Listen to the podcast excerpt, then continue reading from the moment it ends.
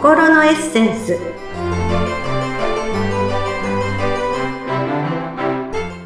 皆様こんにちは。自己開花アドバイザーの中井真理子です。今日もご一緒してくださるのはこの方です。インタビュアーの鈴木沙子です。真理子さん今回もよろしくお願いいたします。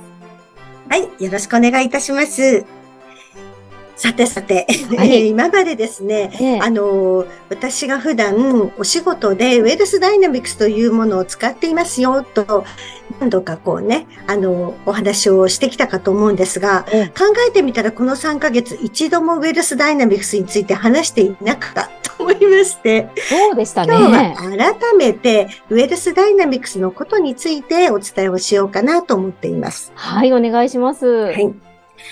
えー、まあ、私が、えー、普段ですね、セミナーや研修とかコンサルのお仕事で、まあ、お伝えしているベースになっているものが、えー、ウェルスダイナミクスというプロファイルの理論になっています。このプロファイルというのは一生変わらない自分の取説、まあ、取扱説明書がわかるものだとイメージしてください。はい。で、はい。まあ、取説ってね、まあ、家電製品を買うと、こんな使い方できますよとか、こんな特徴がありますよっていうようなね、あの、書いてある取扱説明書なんですけど、人にもそれぞれ実は取説があるんですよね。ええー、自分にはまあどんな強みや弱みがあって、まあどんな考え方、行動の仕方をするのか、それを知ることによって、まあ自己肯定感が上がったりとか、まあ楽に無理なく行動できたり、えー、とても人生が生きやすくなっていきます。また、自分を知ることによって相手のこともわかるので、苦手な人に対して苦手意識というのが薄れてきます。で、私自身はこのウェルスダイナミクスを知って、実は苦手な人というのがいなくなったんですね。まあ、なんでそういうことを言うのかなとか、なんでそんなことするのかなっていうのがこう分かるようになったからなんですね。ああ、なるほど。そうするとだいぶね、ななんか、ええ、あの、日々の生活が楽になりそうですね。そうですね。とても楽になるってね、えぜひ知ってもらいたいなと思います。うんはい、なので今日は題して、あなたの取説知ってますか？というテーマでお話をしたいと思います。はい。楽しみです。はい。まあ、あの、自分の強みを知るとね、その価値を提供してお役に立てるようになったりとか、まあ、誰かと組んで自分だけでは成し得ないことができるようになるんですね。それもまあ自分の取説が明確になるので、私が得意なことはこれですよ。あ、じゃあ私がちょっと苦手とすることを、あ、じゃあお願いできますかっていうふうに、お互い保管し合えるようになるからなんですね。ええで、あの、このウェルスダイナミクスというのが、まあ、8つのプロファイルと、4つの性格的な特徴というものがわかるようになるんですけれども、えー、まあ、音声だけではなかなかこうお見せしてお伝えできないので、今日は簡単に考え方と行動の仕方ということについてお話をしたいと思います。はい。では、まず、沢子さん、頭の中に正方形をイメージしてください。はい。正方形ですね。イメージしました。はい、もしね、もしあの、なんか今これを聞きながら、なんか紙に書ける方はね、ちょっと正方形書いてみてほしいなと思います。はい。で、その4つの角、それと4つの辺のところ、合計8個の場所がこうあると思うんですけど、そこに1つずつプロファイルが配置されます。はい。はい。そのプロファイルのところについてはお話はしないんですけれども、先ほどもお話しました、えー、まあ、考え方と行動の仕方ということなので、まずは考え方からご説明いたします。はい。はい。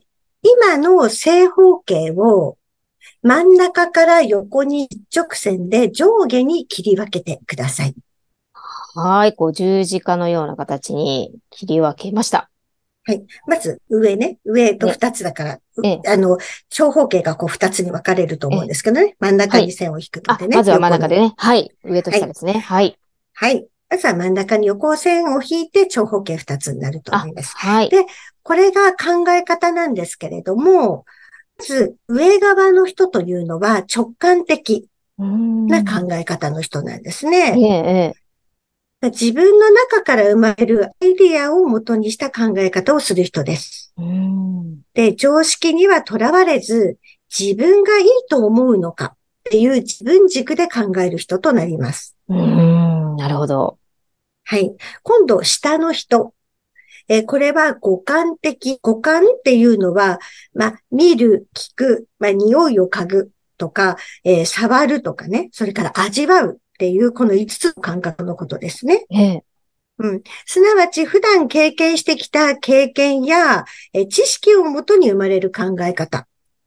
で、周りや状況も見て考えて、相手もいいと思うのかっていう他人軸の考え方の人ですね。うん、うん、先ほど上の人は直感的で自分軸。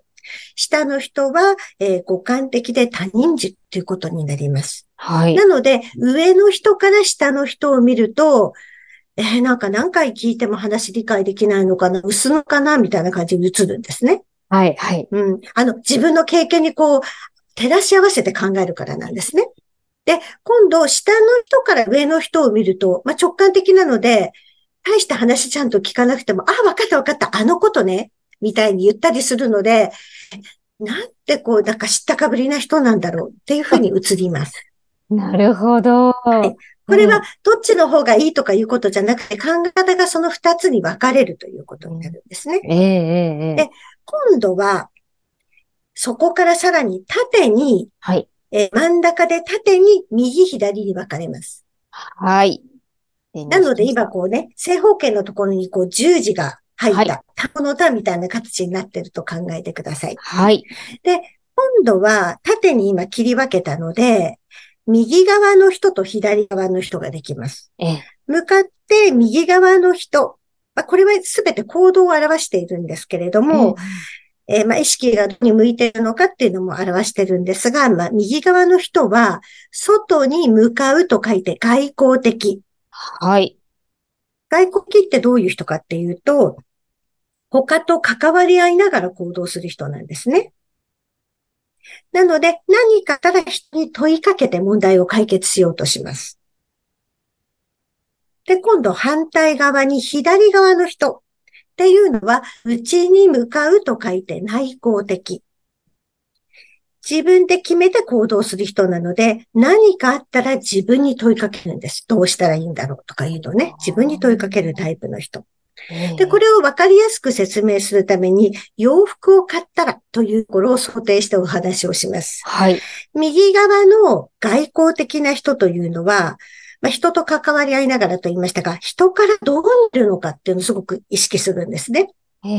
かっこよく見えるかな可愛く見えるかなとか、まあ、もちろんこの洋服が好き、この好きな洋服を着た私ってどんな風に見えるかなみたいな感じで、これちょっと感覚的な感じなんですね。えー、意識としては。えー、で、今度反対側の左側内向的な人というのは、洋服を買うのであれば、着心地がいいかなとか、まあずっと使えそうかしら。もしくは定番で安心だな。みたいな感じで選びます。まあ、分析してるんですね。うん、これは本当に買っていいのかな？みたいな感じで分析しています。ええ。なので、この行動違うっていうのがわかりますか？そうですね、はい。右側は人と関わりな、合いながら、左側は自分で決め行動するというタイプの人です。なるほど。はい。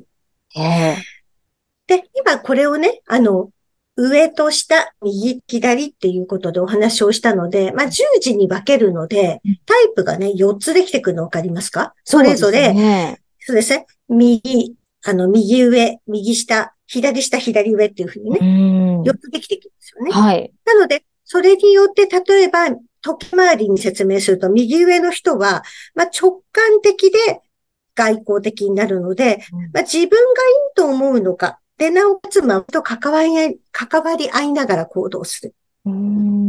で、その下、時計回りの下の人というのは、えー、今度五感的なので、相手もいいと思うのか。で、なおかつ、人からどう見えるのかっていうふうに、他と関わり合いながら行動する。